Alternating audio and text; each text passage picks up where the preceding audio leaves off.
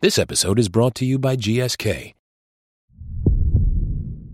For years, we have relied on antibiotics.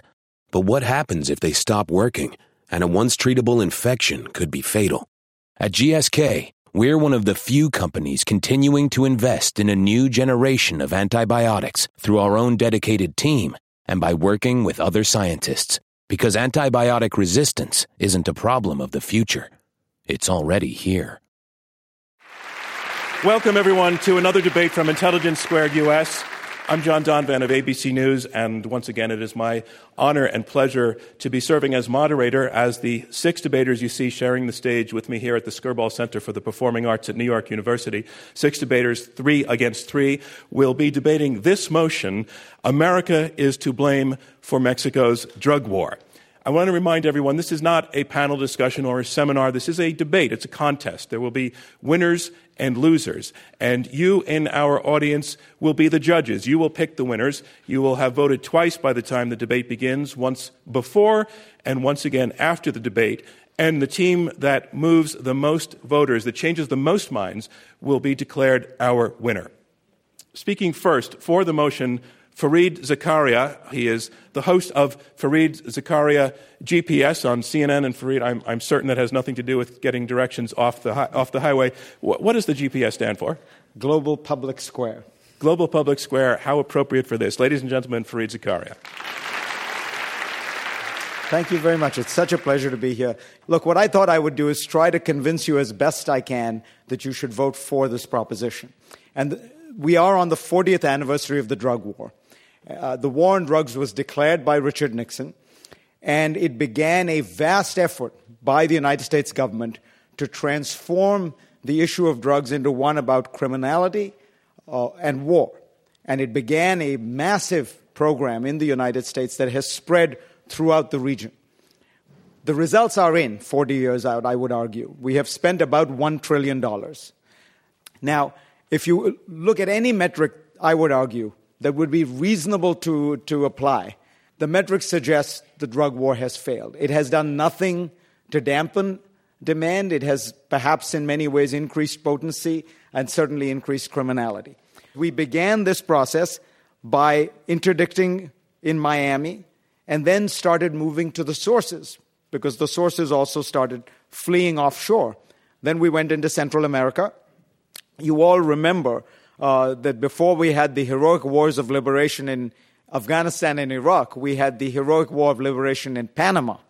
And so it, it then shifted to Colombia. Mexico is only the last in a long line of these drug wars. And so you see the familiar whack a mole problem of the drug trade, which is that you push something down and, and something else pops up. You push it out of the Caribbean, uh, it, it, goes into Panama. You push it out of Panama, it goes into Colombia. You push it out of Colombia, it goes to Mexico. And so, in that sense, you have to ask yourself are we not in some way responsible for it? Well, here's the simple reality we are the largest consumer of drugs in the world, we have the most demand in the world, and we also have the largest supply of weaponry in the world.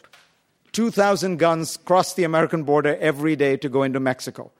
Uh, let us not one more time shirk our responsibility and accept that the United States, as the leading consumer of drugs and the leading supplier of weapons, has got to be partly or substantially to blame for this. Mexico is the latest battle. Fareed Zakaria, your time war. is up. Thank you. Thank you.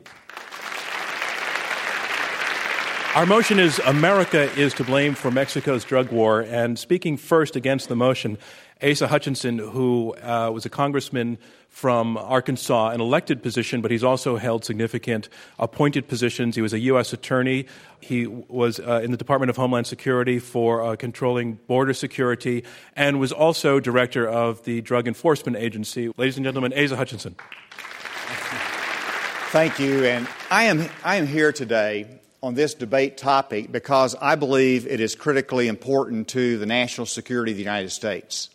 And I would agree with Fareed that we do have responsibilities as United States citizens to reduce the demand for drugs in our country.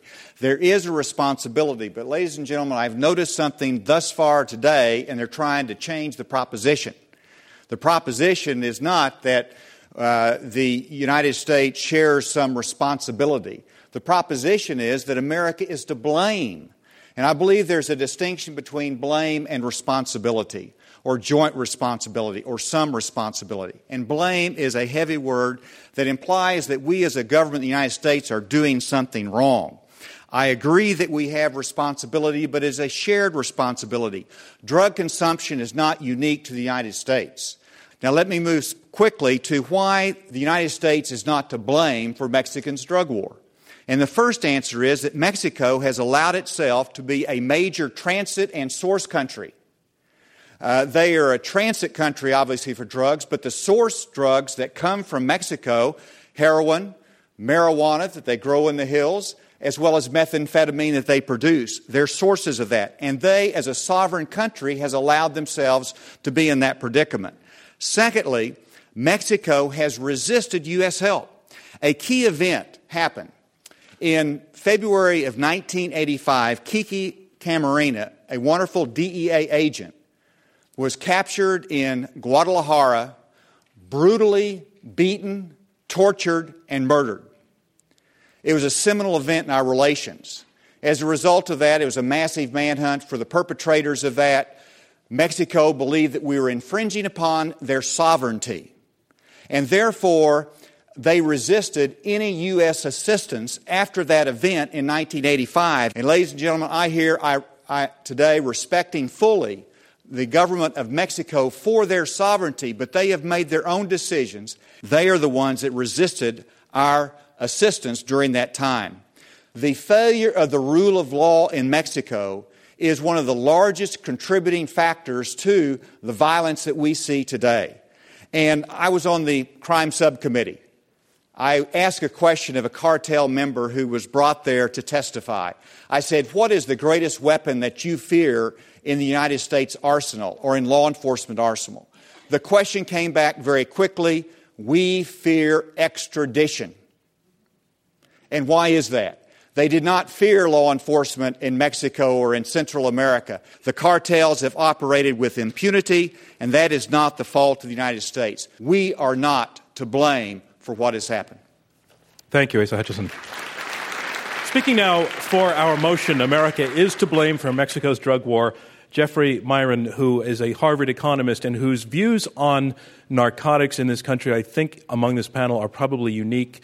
On most drugs, he believes in decriminalization, and with decriminalization, no war. Ladies and gentlemen, Jeffrey Miron.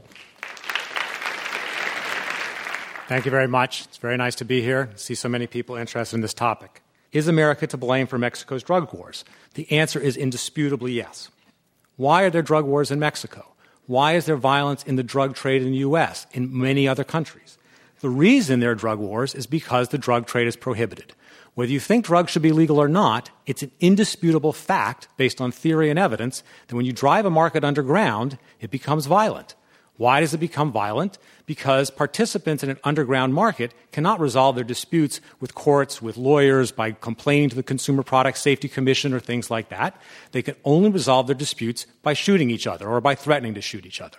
The U.S. alcohol industry was not violent before 1920 when we passed alcohol prohibition. It was then dramatically violent for 14 years until we repealed alcohol prohibition, and then the trade became perfectly nonviolent, just like any other legal good.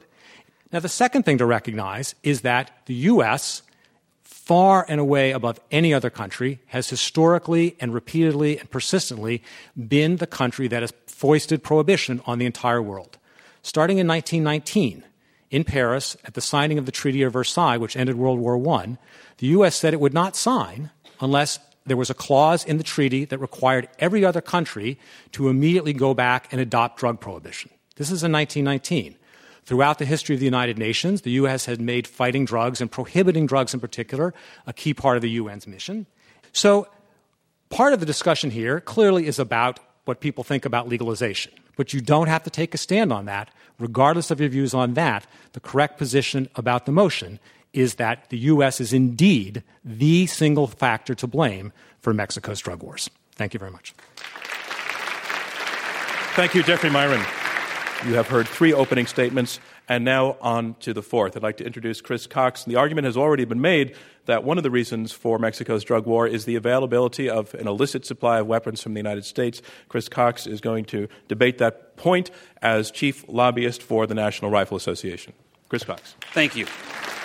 Look, we can all agree that Mexico's violent drug war is destroying innocent lives on both sides of the border, but some have suggested tonight that lax U.S. gun laws or the lack of enough anti gun laws are somehow to blame for this crisis. I'm here to tell you that it's not just wrong and it's not just dishonest, it's also a deliberate diversion away from the issues that really matter. So tonight, let's dispose of the lies and start telling the truth on this issue for a change. The truth is, they pump about $40 billion worth of product into our country. And it's not just drugs. This is a sophisticated criminal enterprise that seems to be involved in child prostitution, money laundering, dr- uh, trafficking of pirated DVDs. It's a sophisticated enterprise, so it's no wonder. They post profits of somewhere between 14 and 25 billion dollars every year. That's more profit than Microsoft makes. With that kind of money, they're buying whoever they want, whatever they want, wherever it is, no matter what it costs. Judging from the, the weapons that are seized, we know what they want fully automatic machine guns, RPGs, hand grenades, armored personnel carriers, everything from airplanes to boats. Now, intelligence sources say that this type of weaponry comes from the international black market, places like China and Guatemala. But I got to tell you, the one place it doesn't come from are American gun shows or some mom and pop gun store in Texas or Arizona because you can't buy fully automatic weapons there, and you sure as hell can't buy hand grenades, RPGs, and helicopter gunships. But there is a, another place that it's available the Mexican government. According to the New York Times, in the last seven years, more than 100,000 soldiers have deserted the Mexican army. Now, how many people here think that all 100,000 turned their guns in before they betrayed their country? It's ridiculous. Most of them were special forces, former special forces commandos, or many of them were, that went on to form their own drug cartel, the Zetas. But it's not just the military. Last year, more than a dozen ranking or former officials of the Calderon administration were arrested for passing tips on to the drug traffickers. One of them, Mexico's former drug czar. So, if you want to talk seriously about this, this drug war, you've got to talk seriously about the undeniable, institutionalized level of corruption uh, within the Mexican government. We need to stop talking around the issues. We've got enough laws. Everything the drug cartels are doing is already illegal a hundred different ways on both sides of the border. Thank you. I'm John Donvan, and you're listening to Intelligence Squared US, Oxford style debating on America's shores. The motion is America is to blame for Mexico's drug war. Stay with us.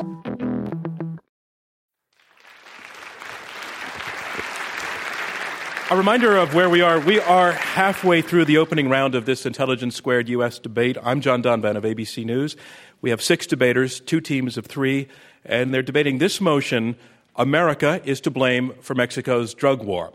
To debate next for the motion, Andres Martinez of the New America Foundation. Andres was born in Mexico, but came to this country and went to a bunch of Ivy League schools, and then he discovered Pittsburgh and the Post Gazette and became a, uh, a writer, an editorial writer, and since uh, has written and uh, been on the editorial boards of papers such as um, the Wall Street Journal, the Washington Post, the New York Times.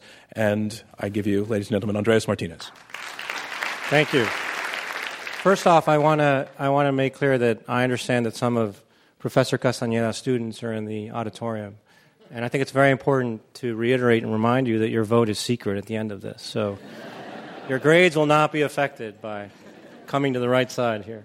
As John mentioned, I, I, did, I grew up in Mexico in the 1970s in the northern state of Chihuahua, in the capital city, the same name. And back then, it was a pretty easygoing, mid sized city. My friends and I wouldn't really think twice about hitchhiking home from school. Our parents didn't really worry much about us then. The state of Chihuahua only became a bloody battleground, its border city of Ciudad Juarez synonymous practically with with murder after the U.S. clamped down on the Caribbean routes via Miami, once favored by the Colombian cartels. And that is what transformed Mexico into the global hub of the trade for, for drugs. Wherever you come down on the moral, health, economic merits of criminalizing versus legalizing drugs, please acknowledge that a continuation of the hypocritical status quo, which criminalizes socially accepted behavior, undermines the rule of law, both in our country and in countries overrun by the goons who arbitrage between our supposed morality and our actual behavior. That may all sound a bit abstract. What's a little erosion of the rule of law between friends?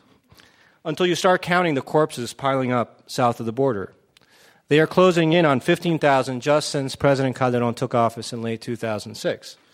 And that's nearly three times the number of U.S. servicemen killed in Iraq and Afghanistan this decade. So let's not be distracted by talk of corruption in Mexico or what percentage of guns in Mexico comes from where. Our debate isn't about whether Mexico is like Denmark or about America's gun laws. It is about what happens to a nation that shares a 2,000 mile border with the richest nation on earth. When that richest nation on earth insists on consuming some $65 billion worth of drugs a year and insists on ceding control of that, of that market, of that industry, to offshore criminal organizations. There's an old saying in Mexico, perhaps you've heard it Poor Mexico, so far from God, so close to the United States. But the real curse isn't merely proximity to America, it's being sandwiched between America's insatiable demand for illicit drugs and the sources of the most valuable of those drugs, the coca fields in Colombia and Bolivia. So let's not be confused.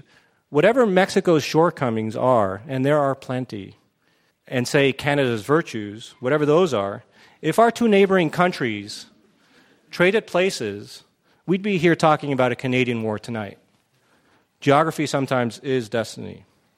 Uh, I must say, though, President Obama, to his credit, has acknowledged this nexus, saying that as the ultimate consumers of the drugs flowing north, we have a shared responsibility with Mexico in confronting its war. So we should count him as a member of our team here tonight. And even, you know, Ronald Reagan, back in 1988, meeting with uh, President de la Madrid, said similar things that the solution to the problem was for Americans to quit buying illegal drugs. And I would suggest another option as has been suggested, is decriminalization. But we can't continue to have it both ways. Thank you, Andres Martinez. Well, our next debater is Jorge Castañeda. Jorge served as Mexico's foreign minister in the early 2000s. Also, your dad as well held that, held that position back in the 70s. Am I That's right. Uh, he is also uh, on the faculty here at New York University. Ladies and gentlemen, Jorge Castañeda very quickly, first for my students, in Mexico, we have ways of knowing how you vote. Be careful. My point is very simple here. The United States is not to blame for Mexico's drug war. Mexico is not to blame for Mexico's drug war. President Felipe Calderon is to blame for Mexico's drug war, a war of choice that he should not have declared, that cannot be won, and is doing enormous damage to Mexico. It was started on false premises that Mexican consumption had grown by 2006, which is false according to the government's own health statistics. It was premised on an increase in violence in Mexico through 2006, which is also false. Willful homicides had been decreasing in Mexico for the previous 15 years, down to levels way below those of Central America, Brazil, Colombia, etc though still higher than the United States. Thirdly, it was premised on a loss of state capacity to enforce the law in Mexico. From what you've heard here, and quite rightly on both sides of the table, that state capacity in Mexico has never been immense, and it's not necessarily worse today than it was before. And finally, this was also a war that was predicated on the issue that there was a current explosion of war which could, would had to be stopped. It cannot be stopped. Why did President Calderon declare this war of choice? Because he felt that he needed to legitimize himself in the view of the Mexican people because his election was questioned. I tried to run against President, a candidate Calderon, and wasn't allowed to, and supported him actively during the campaign, during the election, and during the post election discussion on whether the election was free and fair, which I thought it was. I thought he won. Most Mexicans thought he won, but he decided that he had to legitimize himself in the eyes of the Mexican people for a questioned election. And he thought that this was the way to do it by calling the army out into the streets, donning a military uniform for the first time in 50 years of Mexican history, and trying to achieve, through the war on drugs, what he could have achieved in a much more useful way. We don't have to proceed the way President Calderon has. We don't have to proceed the way both the Bush and Obama's administrations, who on this point are exactly identical in their policy towards Mexico. We don't have to declare a war on all the cartels all the time, as Carlos Fuentes has said. We can do either what the Colombians did, combat collateral damages, we can pursue a policy of harm reduction in Mexico, and we can pursue a policy in the United States, the Mexicans, we Mexicans, of trying to lobby in the United States in favor of decriminalization where it can be done. But the last point I want to make is the most absurd one. We have tens of people dying every day in Tijuana on the border with the United States, sometimes 50, 60, 70. The small problem is that 120 miles north of Tijuana in Los Angeles, there are more public legal dispensaries of medical marijuana than public schools. So we have our guys dying south of the border to stop the marijuana from entering the United States and being sold legally in Los Angeles. I think there's something fundamentally wrong with that idea. It doesn't work. It's a war that cannot be won. It's a war that should not have been waged.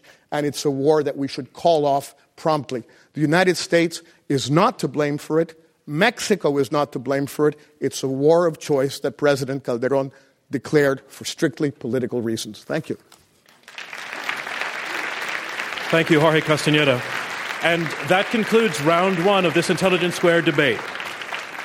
Our motion is America is to blame for Mexico's drug war, and we now have the results of where you, our live audience, stood before this debate began. You are the judges in this debate. Uh, you're voting both before and again at the end, and the team that changes the most of your minds will be declared our winner. Here are the results where things started at the beginning. Our motion is America is to blame for Mexico's drug war. At the start, 43% of you were for, 22% against, and 35% undecided. So we'll have you vote once again at the end of the debate, and the team that changes the most minds will be declared our winner. On now to round two of this Intelligence Squared US debate. It's our middle round in which the debaters talk directly to one another, can challenge one another, and also will take questions from myself and from you in the audience. And I would start to, I'd like to start by asking you, Fareed, the, the point that uh, Jorge Castañeda just made that Mexico's drug war basically is the fault of one man. Do you buy it? Um, I'm a little confused listening to the to, to, to that whole team because Asa Hutchinson says, the problem, the reason Mexico has become this, this uh, hellhole is because it did not declare war on drugs and did not prosecute efficiently and did not take the fight to the enemy. So then they do that, and Jorge Castaneda says that's why. That's the problem. I, think it just proves that this is all, you know, kabuki. What we are talking about fundamentally is uh, you know, these countries, among the poorer countries in the world, that are trying to fulfill an insatiable demand for $65 billion of product. Uh, if it goes away from Mexico, we will be back here next year and we will be talking about, uh, you know, the drug war in Peru.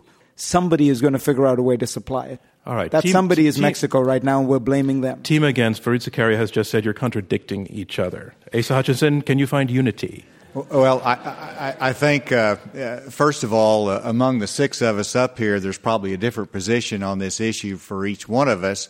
But what this side is united upon is the proposition. And we have to come back to the proposition uh, that America is to blame for Mexico's drug war. And there's unity on this side that that is not the case. Whether you take the argument that uh, it is the decision of President Calderon or whether it's the fact of the historic problems uh, in Mexico, their, their lack of cooperation, their lack of the rule of law, America is not to blame. Now, let me uh, see if there's unity on your side, uh, Fareed. Uh, I just want to make it clear that if you're saying America is to blame, to me that implies that there's something wrong with our governmental policy. Now, you can argue that as individual citizens, uh, we should be making better decisions not to use drugs. But as you have libertarians on your side, that's an individual decision, not a governmental decision. So I assume that you're saying our government is doing something wrong. We've had a balanced approach, strategy, supply reduction, demand reduction, trying to teach young people to make good decisions, and rehabilitation. Do you want to move away from that to legalize marijuana, to legalize methamphetamine?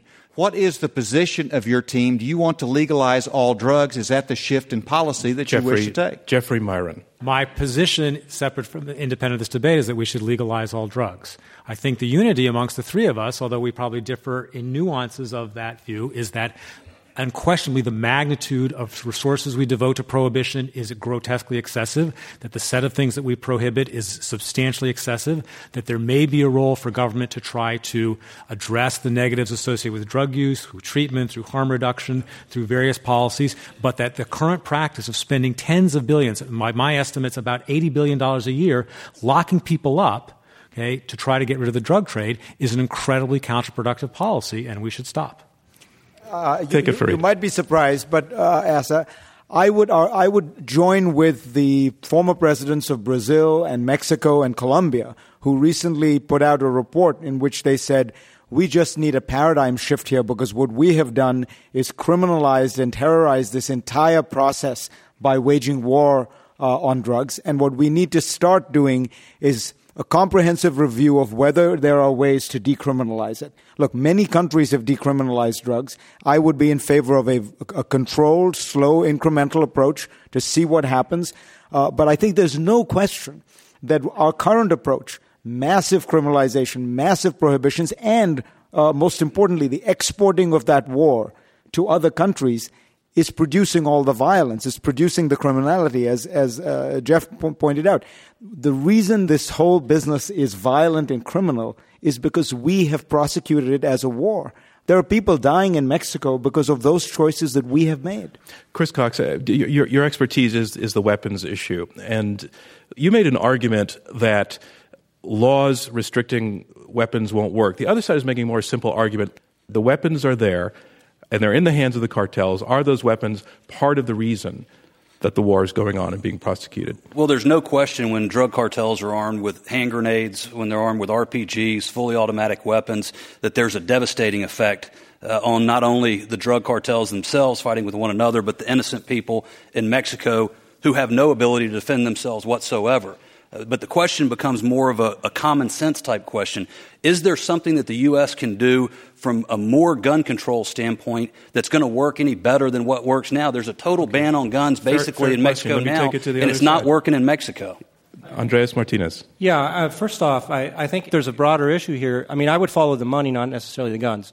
There are an awful lot of American guns making their way to Mexico. However, it is true that if you're making 20 to 30 billion dollars in the United States because American society has decided that this one industry that it doesn't want to go away is going to be ceded to criminal organizations, you would be able to buy those guns elsewhere. I will grant you that.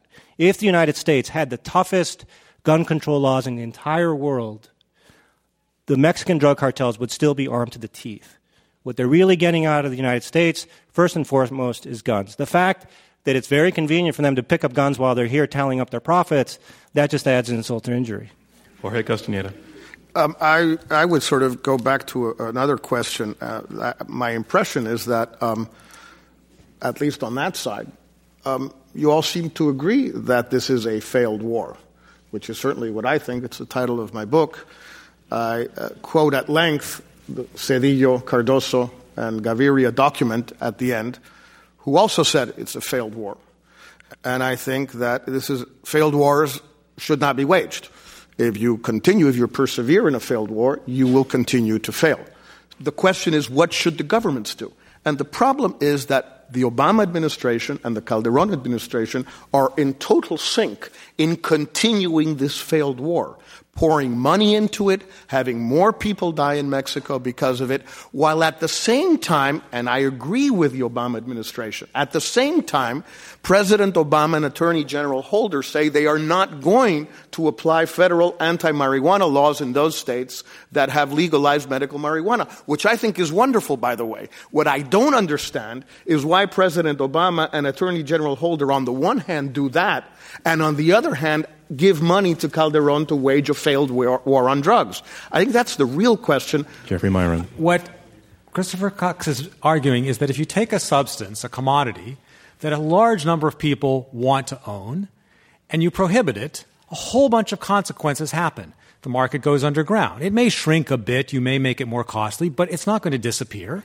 It's going to go underground. Then there will be corruption as people try to evade those laws. There will be violence as people in the underground market resolve their disputes. There will be poor quality control and so on and so forth. Mr. Cox makes that argument with respect to guns. Okay, he's opposed to strenuous gun laws to prohibiting guns, but exactly the same arguments apply to prohibiting drugs. The structure of the argument, the logic of the argument is totally compelling, and it's right for both commodities, not just one and not just the other. So libertarians think that guns should be legal and drugs should be legal. I hope that my opponent agrees with that proposition. Actually, I, I agree. I agree with quite a bit of uh, of Jeff's argument. Certainly Chris not Cox. with regards to guns, but I certainly agreed with your They're study. dropping like with your- flies on that side. Actually, uh, there, there is a contradiction. Uh, believe it or not, there is a contradiction on the other side to suggest that we have a lot of guns, therefore, we're part of the problem is to suggest that more gun control would make us less of a problem. And I think what Jeff has argued, certainly in, in his past writings, is that homicide rates amongst countries with the highest gun control tend to be higher than homicide rates with those countries with the lowest gun control. So that's certainly an area where I agree with Jeff, but I, I would not agree with Jeff that crystal meth, crystal meth addicts in all over this country and that are devastating communities all over this country are in somehow a, a fair comparison to law-abiding gun owners in this country. We're talking about legalizing crystal meth Yes, now? yes, because if you go back and read what people were writing in the 1950s about marijuana, they were saying things absolutely as strong, absolutely worse than what people are claiming now about crystal meth. If you look at the data on the number of people who use crystal meth, there's zillions of people using it every day, and a teeny fraction of them are doing the kinds of things that you're describing. From the Rosenkranz Foundation and NPR, this is Intelligence Squared US, where Oxford style debating comes stateside and takes on America's burning issues. The motion up for debate is America is to blame for Mexico's drug war. Stay with us.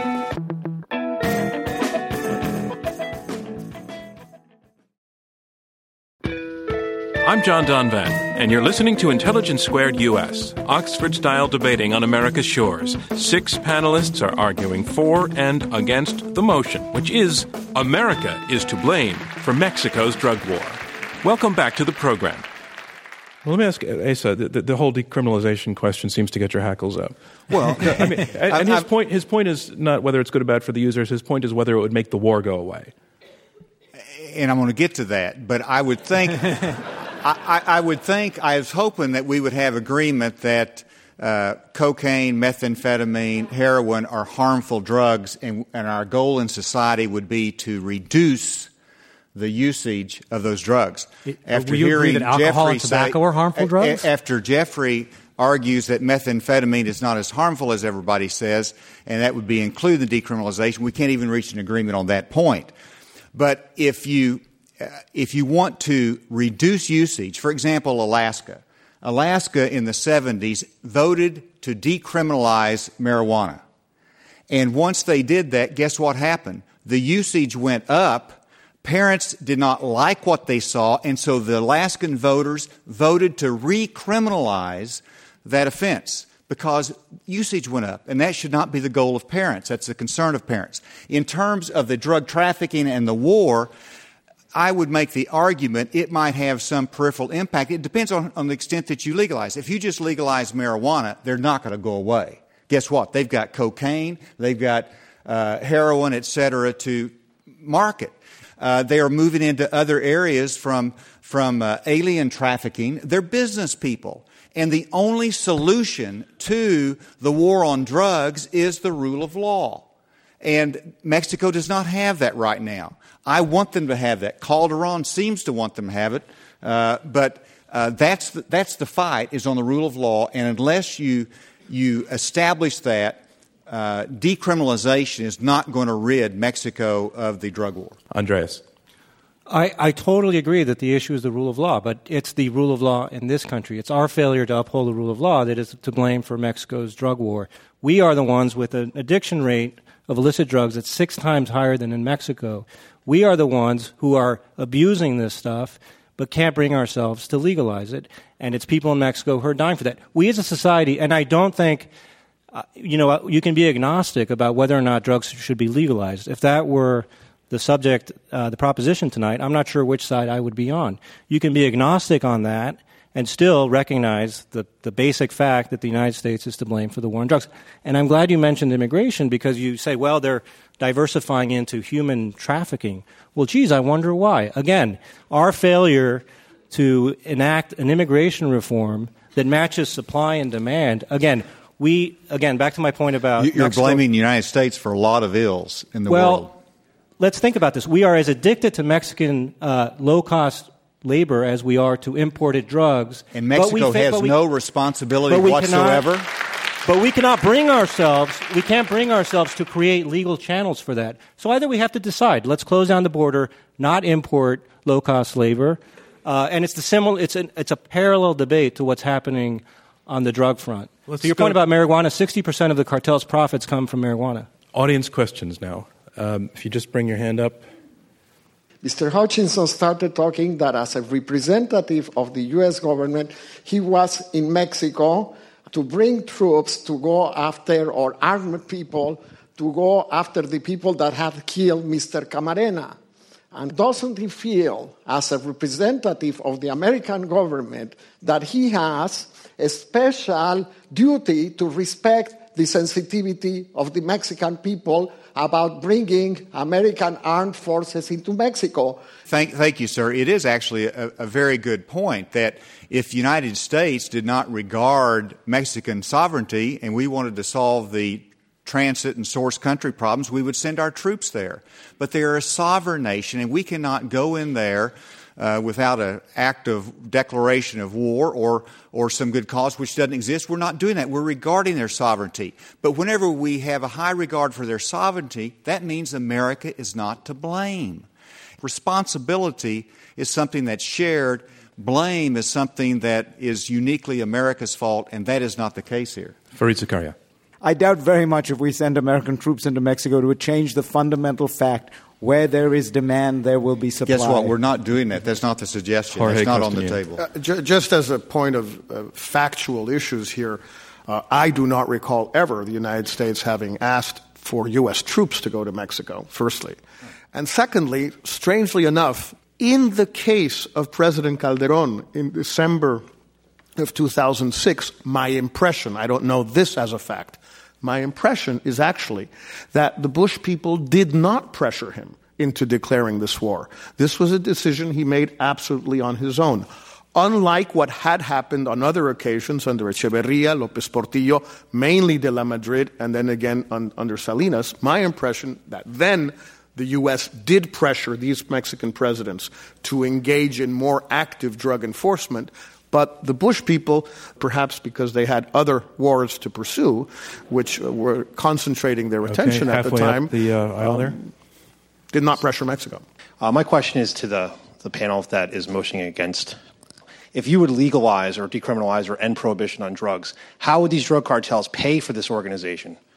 I mean, you, you, you did comment and say that they could traffic people, they could traffic illegal goods, but the bulk of the money comes from the illegal drugs. So if you take that revenue stream out, how could they finance the, the organization? That's what I'd like to know. Asa, uh, uh, Jorge Castaneda, why don't you take that? and Asa, do you want to also? I, I think it would be very difficult for them to finance, which is why I also favor uh, growing uh, decriminalization and depenalization. I think that it would help. It's easy or relatively easy to deal, I think, with the marijuana and heroin issues. Cocaine and methamphetamine issues are complicated. They're more complicated, but you can start with something and see where it goes. The main point is, I think you're, you're absolutely right. A lot of the profits would diminish. They go into the other businesses, yes, but the core business remains drugs.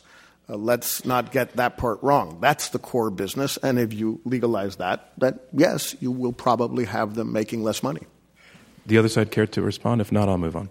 Okay. The, the experience of U.S. alcohol prohibition was that the vast majority of the illegal alcohol producers became legal alcohol producers, and there was not a big surge in violence as they went into some other industry because initially there were not other industries that were highly prohibited for which they could make a lot of profit. They had to make an honest living in legal industries, and the rates of returns were modest. La Cosa Nostra, organized crime, came into existence and, and, and benefited tremendously after Prohibition. They had plenty of work to do, organized crime in the United States, even after Prohibition. From trafficking in drugs, which are illegal.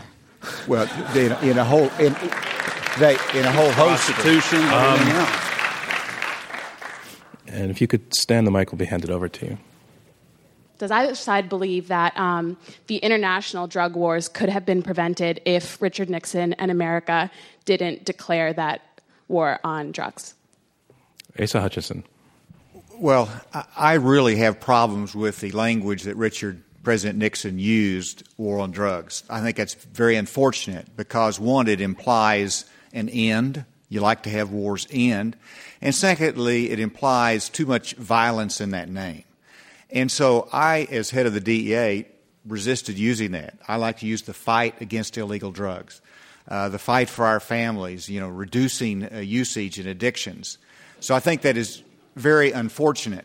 Uh, in terms of internationally, uh, sure, the United States provides leadership in terms of, uh, of the fight against illegal drugs, but the bottom line is they never do anything uh, just because the United States wants them to do it. You look at the Netherlands, for example. The Netherlands started down the path of decriminalization. They're toughening it up a little bit. They see some serious problems there. Uh, and so every country's making decisions on their own. But I say by and large, the consensus historically has been uh, drugs are harmful. Let's keep them out of our families. The best way to do that is to keep them illegal. And that concludes round two of our debate. Here's where we are. We are about to hear closing statements from each debater. We'll have you vote again in just a few minutes, and we're a short time away from learning who is the winner of this debate. So, round three closing statements. And first, to summarize his position against our motion, America is to blame for Mexico's drug war, Asa Hutchinson, former congressman, DEA administrator, and undersecretary for the Department of Homeland Security. If you had asked the question, does America have some responsibility uh, in terms of their drug consumption as to the challenges that Mexico faces, I would have to agree with that. But I think that is totally different. And that's not your decision today. It is, is America to blame? That implies that we are doing something wrong in our policy. And I don't believe that we are. And, I, and secondly, it implies that somehow we have made Mexico make these decisions. Mexico, rightfully so, stands uh, tall among the sovereign nations of the world. It was their Congress that has said drugs are illegal in their country. It is, it is their culture that has resulted in, according to President Calderon, a culture of corruption in that country that they have to address. They say it's because we have a consumption problem. That might be debate. I think the evidence is that marijuana use has declined from the 90s of 9.1% to 6.8%. It might go up, Your but now time it's is up. down. Thank you. Asa Hutchinson. And now summarizing his position for this motion, Fareed Zakaria, editor of Newsweek International and host of CNN's Fareed Zakaria GPS. Thank you all very much. I want to tell you an anecdote. I was in Singapore uh, about 15 years ago, and the uh, leader of Singapore, Lee Kuan Yew, was, was coming under some uh, pressure because he had very uh, strict drug testing programs in Singapore. And he explained the problem to me this way. He said, You see, you Americans look at things very differently than we do. When you have a drug problem, you, you look around and say, Where are the drugs coming from? Panama. Let's go and invade Panama, arrest the president, put him in jail, and that's how we'll solve the drug problem.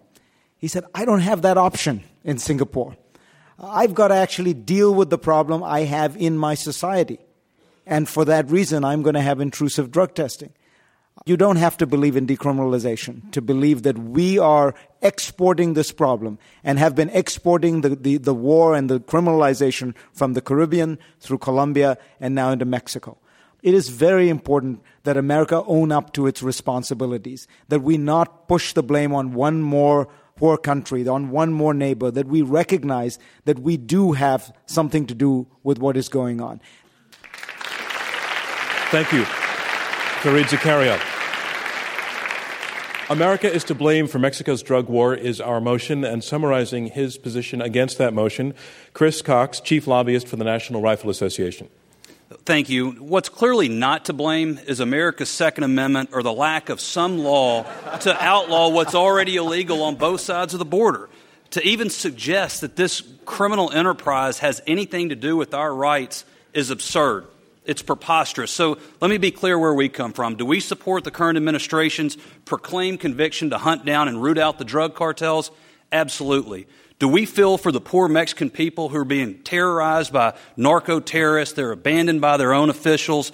They're left defenseless by their own, their own government? Of course we do, passionately. But are we going to give up our Second Amendment rights on some empty promise that's going to, this is going to make the Mexican people safer? Not now and not ever. Thank you, Chris Cox. Summarizing for our motion, America is to blame for Mexico's drug war, Jeffrey Miron, a senior lecturer and director of undergraduate studies in the Department of Economics at Harvard. Let me start by conceding some elements of merit in my opponent's points. First, I think Mr. Cox is absolutely right. U.S. gun policy has nothing to do with the issue.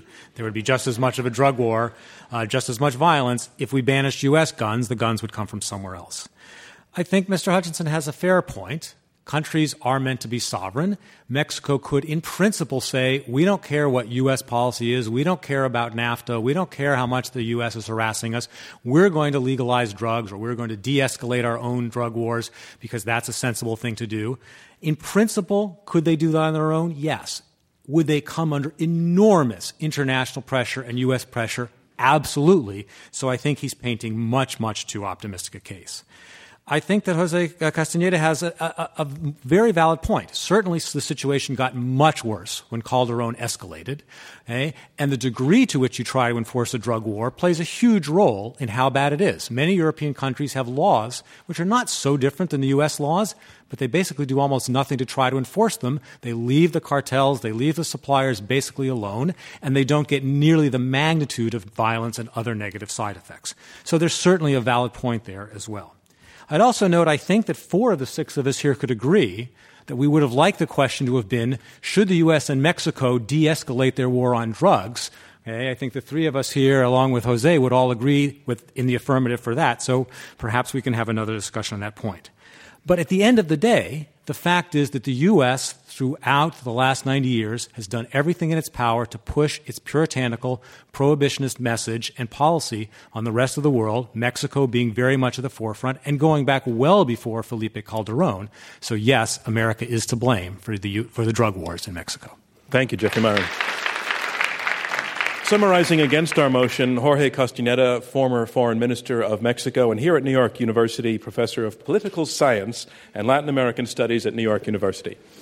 I think that if we accept the premise that the United States is to blame for the war, which I do not because, as I said, I think this is President Calderon's war, and it did begin now. The previous six presidents of Mexico have contained with more or less corruption, more or less violence, more or less intelligence, the cartels, but did not declare this generalized war on them. The first time that has happened is now. The question is is there any change in the United States situation in the last two or three years that has had a direct impact on Mexican production, violence, corruption, etc.? My sense is that overall, demand has been more or less stable for all drugs. And on the gun question, I also think that there's no significant change. It's not that all of a sudden there are more guns going to Mexico.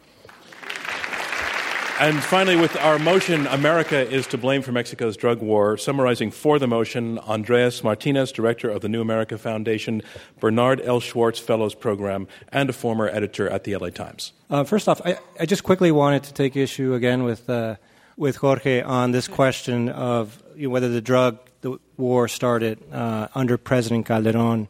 And yes, there was a, uh, a, frontal declaration against all cartels all the time, as you put it. But I think the, it's very cynical to say, well, the government should have continued accommodating with these cartels. And uh, clearly, this day of reckoning was, was in the offing one, sooner or later. But I think, again, America is to blame for the violence, for the war. I think the fact that we've spent so much time talking about whether or not to legalize uh, is indicative that we all understand that the root cause here is the fact that we have this massive market in this country for a product that we have also made illegal.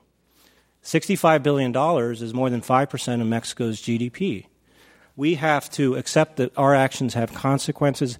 We can't constantly outsource the repercussions of our hypocrisy. Please accept responsibility and vote with us that America is to blame for Mexico's drug war. And that concludes our closing statements.